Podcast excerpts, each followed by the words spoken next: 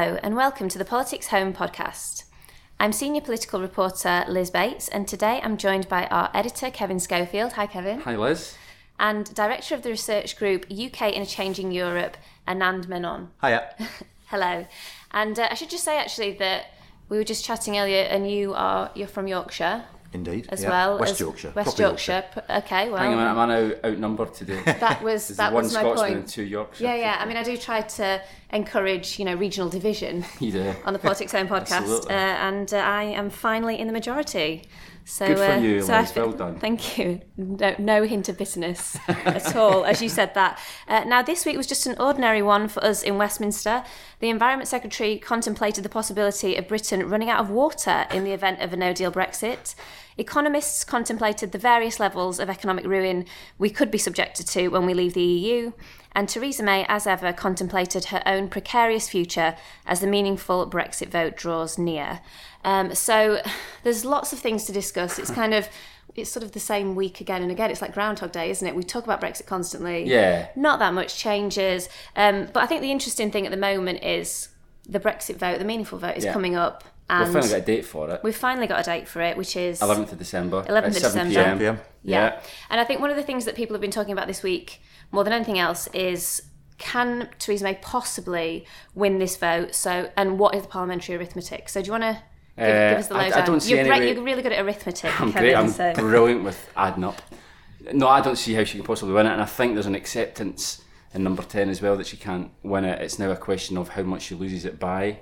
So there's a bit of expectation management around. There was a story in the Sun yesterday which said that she could lose it by 200, which I think is probably a bit pessimistic from a government point of view. But I think you're looking at minimum 100, and they're almost trying now to create a narrative whereby if it's less than 100, somehow that's a big win for us. That's a know? really weird world we're in, isn't it?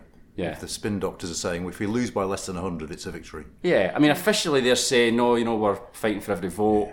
Uh, we had a briefing with the chief whip a couple of nights ago, a few of us, and you know, on the face of it, they, s- they're they're optimistic. But I mean, as you say, you've only got to look look at the numbers. Yeah. Something like ninety nine Tory MPs have now come out and said they will vote against it. Probably in the final analysis, a few won't. They maybe they'll maybe abstain, but considering that we're already in a hung parliament, the DUP, who she relies upon to give her a, an overall majority, uh, they've already said they will, in no circumstances will they vote for it. In fact, they will vote against.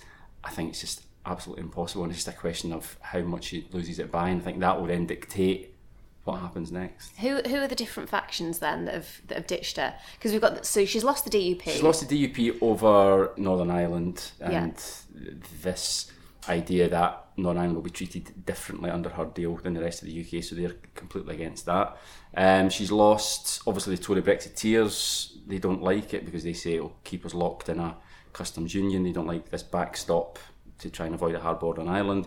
So she's lost them. She's also lost a lot of Tory Remainers, people like Joe Johnson, who voted and campaigned Remain unlike his brother, obviously. But he resigned saying that, yeah, this deal will essentially leave us tied to EU rules with no influence over it. So there's a collection of Tory Remainers who don't like it either. Labour have also have said they'll She vote lost Lisa. Nandy, didn't she? Which was crucial. Well, that was a significant one on Sunday as well. Lisa Nandy, who had been sort of on the fence and had suggested that you know she might vote for it if the alternative is no deal, because obviously her, her constituents would bear the brunt of that. But she came out the weekend and said she'll vote against it as well. She So- might even have lost Caroline Flint, actually. oh, really? Uh, because she spoke at one of our events the other night, and I said to her, "Are you going to are you going to vote for the deal?" She, and she didn't say yes or no. In fact, she edged towards no. I and that's the change, isn't it? Yeah, that is someone Yeah, who, yeah. a Labour MP who've campaigned for Remain, that was the home banker. but has completely accepted that we're leaving Yeah. and has been pushing that message. So even she might not. Yeah. Jeez.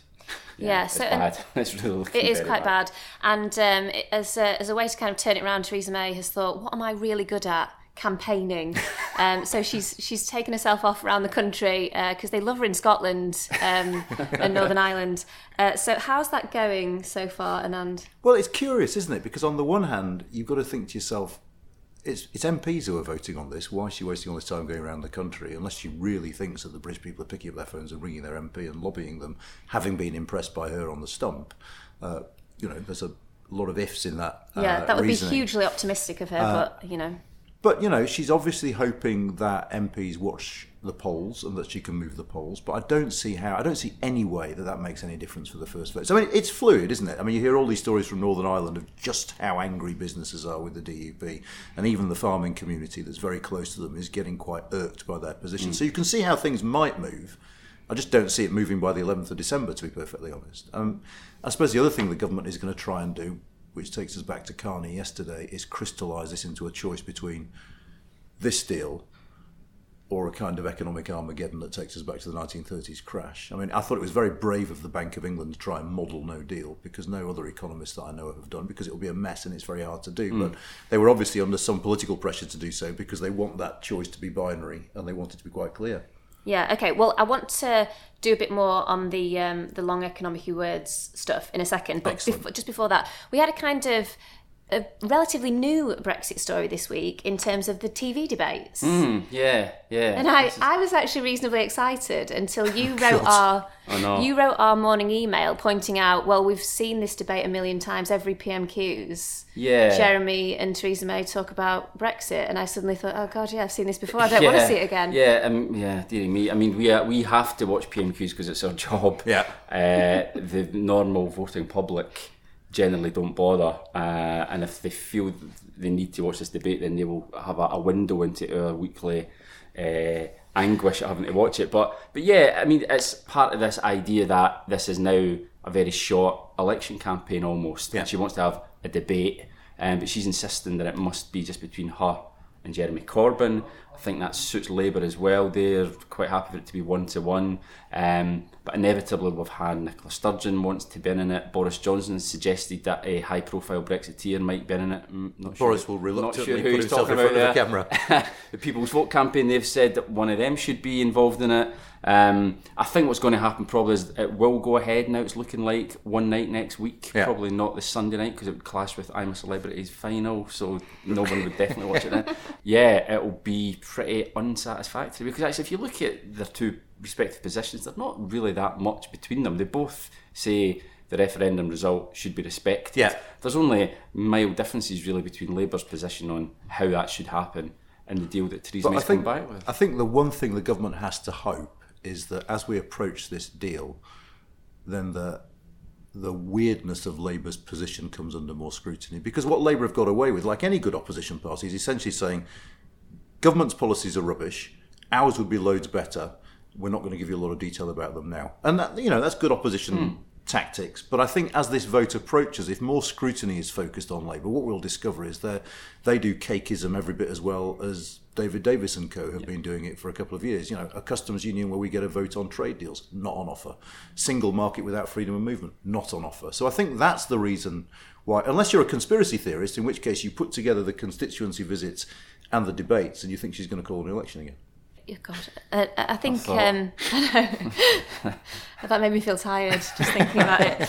Um, yeah, no, I think you're right, and I think one of the dangers as well has been, and I think they've tried to tread this line between not, you know, taking a really strong position on Brexit and and keeping all their different voters on side. I think there has been a danger that they've become irrelevant, especially given that Jeremy Corbyn seems to take long periods in lieu, and you know we don't see him that much. Yeah, much. well, we saw John McDonnell yesterday again. I mean, John McDonnell is everywhere. The guy Yeah. is just a machine. Yeah. You know, he is just constantly on the airwaves and magazines and newspapers. You know, he's just relentless. He actually And- won Politician of the Year at the Spectator Awards last night. Did he? Just probably for effort. Yeah, yeah, absolutely. Yeah, for for, for perfect attendance, probably for being on every Sunday show every single week. I mean, you just cannot escape the guy. And yesterday, you know, he is certainly more pragmatic, I think, than than, than Jeremy.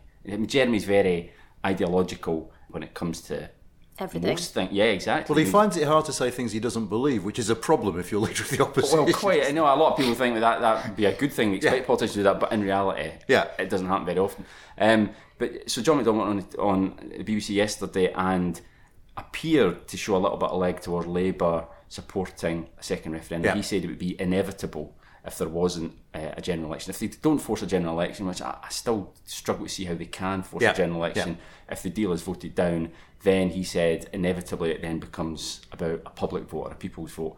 So I don't Um, see how it's easier to force that. no, I don't see that either because the government would need to support it. Well, the government has to introduce a bill and they have to agree on a question. well, quite, and it all has to be done before March the 29th. So Though I actually, what was really interesting about John McDonnell, I thought, was I saw that people were reporting a briefing from the Labour leader's office afterwards saying this doesn't represent party policy. And you think, well, what does that? Well, they, they were trying to deny that he'd said it Yeah. in a strange way. They were trying to say, well, that, he might have said it, but that's not what he thinks, was sort of the line that was being put out. And then later on last night, they were pointing us towards a subsequent interview that he did with ITV, in which he was absolutely on message, saying, Yeah. this is the policy, vote down the deal, push for a general election, and then a referendum is on the table. It's one of the options. But that's definitely not what he said to the BBC. He said, inevitably, it'll be a referendum. And I just, you get the sense that that's maybe where Labour are edging to. They're maybe testing the waters a little bit, see what the reaction is. Yeah. Um, but that seems to be the direction of travel, I think, Yeah. as far as Labour's concerned. That actually sounds more like your fault, Kevin, because you need to be better at reporting what people think rather Yeah. than What they say. What what, they say. what they Yeah. say. Um, So I do want to get onto the uh, economic analysis stuff that's come out this week because um, UK and Change in Europe did some economic did analysis. one on of, Tuesday, yeah. Yeah, of, of the Brexit, Ours was the Brexit. best by a mile. Oh, oh, yeah. absolutely. I went to the briefing. I mean, it was wonderful. Uh, we also had the Treasury and the Bank of England. So basically, just what, what are the top lines on that? How poor are we going to be and when? Well, the simplest top line is for the economy over the medium term, staying in is best, no deal is worst, and Theresa May's deal falls somewhere in the middle. I mean, that's that's the message of all of them. I mean, they, they quibble about the numbers, but you know, and, and with all these things, because they're sensible and they're forecasts and not predictions, they're giving ranges. And we were very careful in ours to hedge it with a load of caveats because this is an imprecise science at best. But you're talking between sort of two, five and a half percent of GDP with this deal. We, we will be poorer than we would have been if we'd stayed in, and that's that's really crucial because there's all this talk about cliff edges. There's not going to be a cliff edge. This is going to be more. I mean, the, the, the analogy we use is it's more like a slow puncture, that it will take place over time. You're not going to notice it initially unless you're one of those people who looks at charts in the Financial Times and compares eurozone growth rates with our growth rates because our economy is still going to grow. It just won't grow as fast as it would have grown, and that's quite a hard thing to notice. And, and why is that? Well, for all sorts of reasons, uh, mainly because of the impact of lowering trade with the European Union. I mean, Brexit is about making trade with the EU harder. Basically, it's about putting up barriers, and what Mrs May has done with this deal is limit the number of barriers. Uh, but we will still face regulatory barriers. We will still face checks on a lot of agricultural and livestock uh, products. Trading won't be as easy as it was, so trade will fall. That has an impact on productivity, and it's it's via those sort of effects. And in ours as well, we take care to point out that actually, if immigration falls, that will also have a negative effect on growth in this country. And one of the things that came up at your at your briefing was, I think, what, was it Jonathan Portes maybe said Donald Trump was right. I mean, Donald Trump's been talking about the Poor Brexit Jonathan. deal. That's the only line of his that's been quoted this week. President Trump was He said- right. he said loads- Jonathan Portes. He said loads and loads of really interesting things, but then they- he said that. But then, Yeah, he, yeah. then he said that. Um, and of course, Donald Trump said this week that it was a good deal for the EU, Yeah. which was hugely unhelpful to Theresa May. And He And also said it will make trade more difficult with uh, striking a trade deal between Yeah. Britain and America will be impossible uh, under this deal. Who knows what his motives were? I mean, there are all sorts of rumours doing the rounds that he'd spoken to Farage just before, or he wants to promote Boris Johnson, and so there's a political motivation. But yes, if we have this customs relationship with the European Union, it's really hard to do trade deals in the areas where it's easiest to do them, which is basically goods and agriculture. You can do trade deals on services, but actually, the only really ambitious trade deal on services in the world is the EU, because Uh, when you talk about services, you're talking about domestic regulation. So, one example, if we want to increase trade in legal services, one of the things you try and do is say, you should accept our legal qualifications as good for working in your country. Now, you'll have a problem there because there'll be a lobby group of lawyers that say, hang on a sec. And so it becomes very, very political very, very quickly. It's very hard to do those sorts of deals. And I think doing that sort of deal with this US president will be incredibly difficult. And when it comes to the economic analysis, we heard a lot of it during the EU referendum. Um, do you think it makes any difference politically at this point? I think it makes a difference this time because your audience is MPs. that's the fundamental difference with the referendum, isn't it? In the referendum, I think people were just like, yeah, whatever. Either they didn't believe them, or they didn't think they applied to them, or whatever, or they didn't notice them. Whereas this time, your constituency is MPs because they're the people that ultimately determine the fate of the deal. Yeah. And I think if you are a Remainer MP, you're going to believe it. You're going to point to it and say, well, there, yeah, you know, this is how bad it's going to be. If you're like Jacob Rees-Mogg or the ERG, his group, um, they will turn around and say, ah, well, this is just more Project Fear. You know, so it's, Yeah. again, a bit like the referendum, it's the MPs in the middle. Yeah. You know, so you've got your banks on either side. voters. It's the swing voters are the ones that are going to be like, oh, well, actually, I believe we should implement the referendum. However, you know, is this the best deal? Can we get a better Yeah. deal? And it, those are the ones that, you know, will be listening to it and paying attention. Yeah, and I just want to a little bit get onto the. We sort of touched on it um, earlier, but the parliamentary process because I feel like that's one of the things. Oh, Kevin's done uh, No. quite a worried face. I was grimacing there. I'll, I'll try my best. I'll Okay. try my best. I will Well, get my broad brush out right Let's now. okay. okay, let's it let's uh, get ready for some vague platitudes from Kevin. but let's start with an easy question. What happens if the deal gets voted down? Sorry. Silence. Is that is that meant to be an, an, an easy question? Is it? well, if the, if the deal gets if the deal gets voted down, then we are as you know in an uncharted territory. You know, we don't know. It depends then how Theresa May responds. I mean, it's been put to me that if she were to respond by saying, "Right, I hear the opinion of Parliament. I will now go to Brussels handily next Thursday, so two days after the vote. There is another European Council, so she's going to Brussels anyway. Um, so she could go there and say, right, look, guys, my deal's just been chucked out. You've got to give me some more. And it's been put to me by Tory Eurosceptics that were she to do that, that might buy her a little bit of time. They'll wait till she comes back and see if she gets a bit of movement on the backstop or whatever, and then she'll maybe try and get the deal through again. But I think though, if she were to lose it by say over a hundred, it would be very, very difficult to see politically how she can then try and bring it back. Because even if she came back, Do you think she can carry on? Well, that's the thing. Again, so this Eurosceptic MP said to me that were she, however, to turn round, having lost heavily, and say, "Well, I did warn you. That's that. I'm not going to get any more." Then more letters of confidence will go in. We've heard that before, of Yeah. course, and she might well be brought down. However, timing wise, do we really want to be bringing down the Prime Minister just before Christmas and then nothing can really happen until after January? Then we're only two months out from Yeah. March the 29th. I mean, yeah, so. I think what will probably happen is we'll probably have, an, have an, another go at it before Christmas. You know, I can't see how that would go through uh, a second time, and then we're properly into chaos territory. Uh, that's when Parliament might well try to get a, a Norway-style deal and keep Britain in the European Economic Area, perhaps, but that would involve freedom of movement continuing. And the Prime Minister has said she's dead against it, so you Yeah. probably need to have a new Prime Minister in order to do that. You'd have obviously a lot of people trying to push for a second referendum. I'm not sure there's a majority for that in Parliament. And then potentially a general election, which again would require either two thirds of MPs to vote for it Yeah. or for the government to be brought down on a confidence vote. Then you'd have a two week window in which the opposition probably would try to cobble together a majority.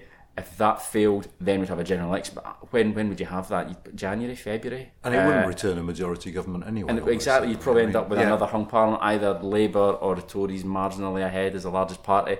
Um, you'd probably need to extend Article 50 because then you're really, really close to the wire. Uh, I'm not sure I've been terribly helpful here. I'm just trying I was, I was just thinking, I had seven sub questions. You've answered every single one. Fantastic. There we go. Um, so can- much can of I- this is. Can I say on this? So much of this is weird, isn't it? Because the Tory MPs who are saying she needs to go back to Brussels and renegotiate this. What has she been doing for the last eighteen months? Do they Yeah, think she's yeah. been banging her head against a brick wall called the backstop, and the EU have kept saying no. There is no way they're going to change their minds now. I mean, she might come back with a bit of sort of unicorn dust in the sense that you get a sentence saying, you know, both the EU and the UK are very confident that we'll invent the technology needed not to have a border, and so we won't need the backstop. But that's not in any way binding. That's, I mean, and again, will see there- there's a that. hard deadline to that. It Yeah. has to be by the end of 2020. The implementation period ends then. And if we don't have a free trade deal, then it's either extended or into the backstop. Yeah, and even this Norway debate is slightly surreal, isn't it? Because there's a political declaration, and the declaration she's brought back doesn't uh, prevent us doing Norway in the future. It's, it's, in fact, the beauty of the political declaration is you can sign whatever trade deal you want on the basis of that, and it's not binding. So the notion that we'll somehow get Norway and it will be all right just strikes me as weird because the best we can get is a non binding political declaration about a direction of travel which will be negotiated once we've left. Absolutely. So Does that, does that help answer your question? Yeah, so uh, yeah, It's a mess. I, I feel like I, I feel like I really know what's going on now. Um, okay, so before we move on to our weirdest stories of the week, you interviewed Justice Minister Rory Stewart this week I did, correct, for And- the House magazine. for the House magazine. And what were the most interesting things uh, that he said to you? Yeah, he's a fascinating guy, Rory Stewart. I'd, I'd encourage anyone to look up his Wikipedia page. He's not a normal MP. He's, he's done all sorts of things uh, before he came into politics. And yeah, I thought the most interesting thing, he, he has now put himself out there as a strong supporter of the deal. He supported Remain, um, campaigned for Remain, but accepts the result of the referendum and says, look, this is the deal on the table. There is no other deal uh, that we're going to get, no other deal being proposed. This is the only one that stands a hope and hell's chance of getting through Parliament, so we should all support it. So I asked them about Boris Johnson, Jacob Rees-Mogg. He was less than complimentary, let's just say that. Okay, well, let's have a listen um, to a bit of you and Rory Stewart. And I should just actually caveat this because you, uh, you, you guys were having a lovely time. You're in a cafe, so you can hear a bit of clinking and, and so forth. It's a very loud coffee machine just behind yeah, him. it definitely wasn't a bar anyway. Uh, but you Sadly can you can hear a bit of clinking in the background. But this is you and Rory Stewart. I think in peaceful times, uh, you can be cheeky and challenge, but in times of crisis like this, it, it is sometimes worth uh, thinking that loyalty is important, and I think that it would be nice if we could begin to rebuild within the party a sense that we have each other's back and that we share common values and that we're in a common project rather than having 300 people all heading off in different directions, each of them feeling they could be Prime Minister tomorrow.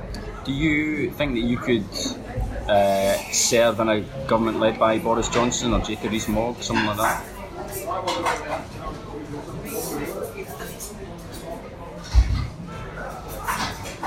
I think I would find it difficult. I, I, I suppose if I've learned anything in eight years, probably as a politician, saying never is, is maybe too extreme, but I think at the moment I would find it difficult. I don't like that kind of politics. I don't like um, these words like vassalage, colonial status. I don't like the use of beautiful classical educations to whip up public sentiment. That's not my style of politics. And now we're going to move on to our weirdest stories of the week. So I will start with you, Kevin. What have you got for me? Uh, well, Anand, you touched on Jacob Rees-Mogg going in studs up on Mark Carney, and uh, I did think it was very instructive. You know, he has created this demeanour of the gentleman Tory. You know, he does things properly, his impeccable manners, but he sort of he, the mask slipped a little bit. I Yeah. thought last night. And he um, really went off on one and described Mark Carney as a failed Canadian politician. Now, leaving aside the fact that I thought Brexiteers liked Canada, I thought that was their thing, was the whole Canada deal. For Jacob Rees-Mogg to call Mark Carney a failed politician, I thought was, was pretty weird and a little bit a little bit off. You know, I had a wee look at Jacob Rees-Mogg's background. He stood in 1997 in Scotland, surprisingly, got absolutely hammered. He stood again in 2001, lost again. Then went away for missed 2005 election, got elected in 2010 in Somerset, very safe Tory seat, and is, uh, is still there, been re-elected twice since then. But you know, eight years on the Tory backbenches, plenty of opportunities, plenty of reshuffles. Still on the backbenches, never never had a ministerial position. His claim to fame is he's chairman of the European Research Group, which is a group of Tory MPs. Uh, Brexiteers, which, as far as I'm aware, doesn't seem to do a hell of a lot of research, despite their name. So I just thought it was pretty um, bizarre of Jacob Rees-Mogg to have a go at anyone as a failed politician Yeah. when really, you know, his his career hasn't exactly been massively successful. Savage takedown there. Um, and and what uh, weird story have you got for me this week? The best story ever, which is the story of the sculptor who was trying to do a sculpture of a Roman emperor and ended up doing David Davis's face on it by mistake because he's been watching too much Brexit. I had a dream about David, David Davis oh, at one God. point during the negotiations, and it was the scariest thing that has ever happened to me because I don't take work home as a rule. I don't think about politics when I'm not at work. I'm very I usually have nightmares about football rather than dreams about politics, and I had a nightmare about politics in which David Davis figured. So I understand where this guy's coming from, Yeah. and I feel his pain. Yeah, and and, you I, should definitely look it up. I would encourage listeners to go and have a look. I think it was the Daily Mail that reported on it, um, but it, it really is worth worth looking It's at. terrifying. It's good for a laugh. Yes. Yeah, you will dream about it. You can't unsee it. Um, and Do you think uh, David Davis has dreams about Michel Barnier now? You think he must have spent a lot of time Yeah. together, didn't they? A couple of hours. Uh, and uh, finally, we have our listener's question: Does John Hayes deserve a knighthood? Well, yeah, we should explain the background to this. So, John Hayes, surprisingly, it came out last Friday that uh, John Hayes, prominent Tory Brexiteer, was getting a knighthood. Now, normally knighthoods are normally bestowed uh, New Year's honours lists, uh, or when a, when a PM is resigning, they, they, they do a, or when they're leaving office, they do a sort of resignations honours list. So this was completely out of the blue, and the suspicion was that he uh, was they were only give him a knighthood because he was trying to encourage Tory MPs to support Theresa May's deal. If that was the case, it's kind of backfired because he told the Mail on Sunday that he wasn't voting for it either. So he's pocketed the knighthood, said thank you very much, and he's not um, he's not going to vote for it. I, I- so yeah, I don't think he, he he merits a knighthood. To be perfectly honest with you, I'm not sure what he's done in order to get it. What's your view on that, Anand? Well, it was it was a brave try, I suppose. I mean, they're gonna they're gonna try whatever means they can. Yeah. And if it's handing out gongs and honours and stuff, then you know it's a tried and trusted mechanism, isn't it? Yeah, but but like all uh, of Theresa May's attempts to try and um, sort out Brexit, it seems to have backfired. And yet she clings on. Obviously, yes. Yeah, and uh, finally, we have uh, two listeners' questions this week. Actually, uh, if there was a general election, how could the parties campaign, given that they're so split? And that is actually quite an interesting question, isn't it? Because how would they position themselves on Brexit? God, that is a great question. Well, that is the thing. It would be a Brexit general election, wouldn't it? It would all be about how whoever won implemented Brexit. That was what the last election was supposed to be about, and it didn't really turn out that way. I, I Yeah, don't I mean, It'd be I very wonder- difficult. It'd be difficult for a lot of Labour MPs in particular, I think, to go on the doorsteps and say, make Jeremy Corbyn Prime Minister.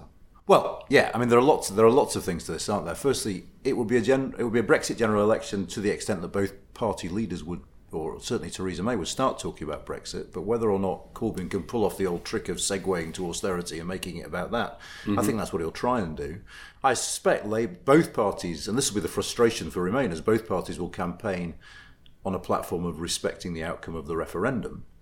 Uh, so it won't be a rerun of the referendum in any way, shape, or form. It might be that Labour by then have said, and once we've renegotiated the best deal you could possibly imagine, this jobs friendly Brexit, we'll put it to you for a vote. So we might have a, a general election, then a referendum, which would be a laugh for everyone.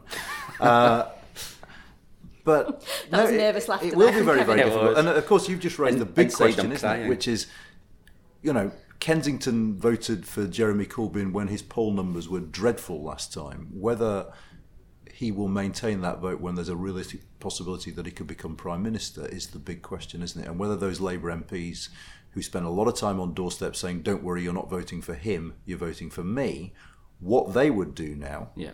When there is obviously a very, very Yeah. real prospect Yeah, of the, all Jeremy those are the big questions Minister. around hmm. another election. I don't know the answer, so sorry. Yeah. Great. Well, that's a great way. That's a great place for us to finish. Um, and We're that's very honest, we don't know what the hell's going on. Um, that's all we've got time for this week. But before we go, every week at the end of the podcast, um, we do try to encourage listeners to leave reviews. And I have had a bit of feedback from some listener, listeners who said, you know, how, how do we leave reviews? Well, you go on iTunes and leave a review there. And I just wanted to, we get a mixed bag. I don't know if you've ever looked at them, Kevin. Once or twice. Um, uh, so I just wanted to read a couple out. Uh, Claire reviewed the podcast and said uh, she gave us five stars. She said, Claire. "Love this, punchy and succinct, very informative." Um, so that was that was a good one. And then we also had We this won't from get that this week, I don't think. well, we'll yeah. Well, we'll see. We also had this one uh, from Logan, um, yawn-inducing bilge Thanks, Logan. from the ill-informed for the ignorant. We should get that on a strap line, shouldn't we? Yeah, we should. That should be our new uh, T-shirts. That should be our new logo for Politics Home. Uh, so, obviously, a mixed bag there, but please do leave us a review um, if you listen to the podcast and let us know what you think, even if you think it's yawn inducing bilge.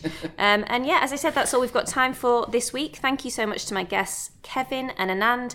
You can subscribe to this podcast on iTunes or wherever else you get your podcasts. Thank you for listening and goodbye.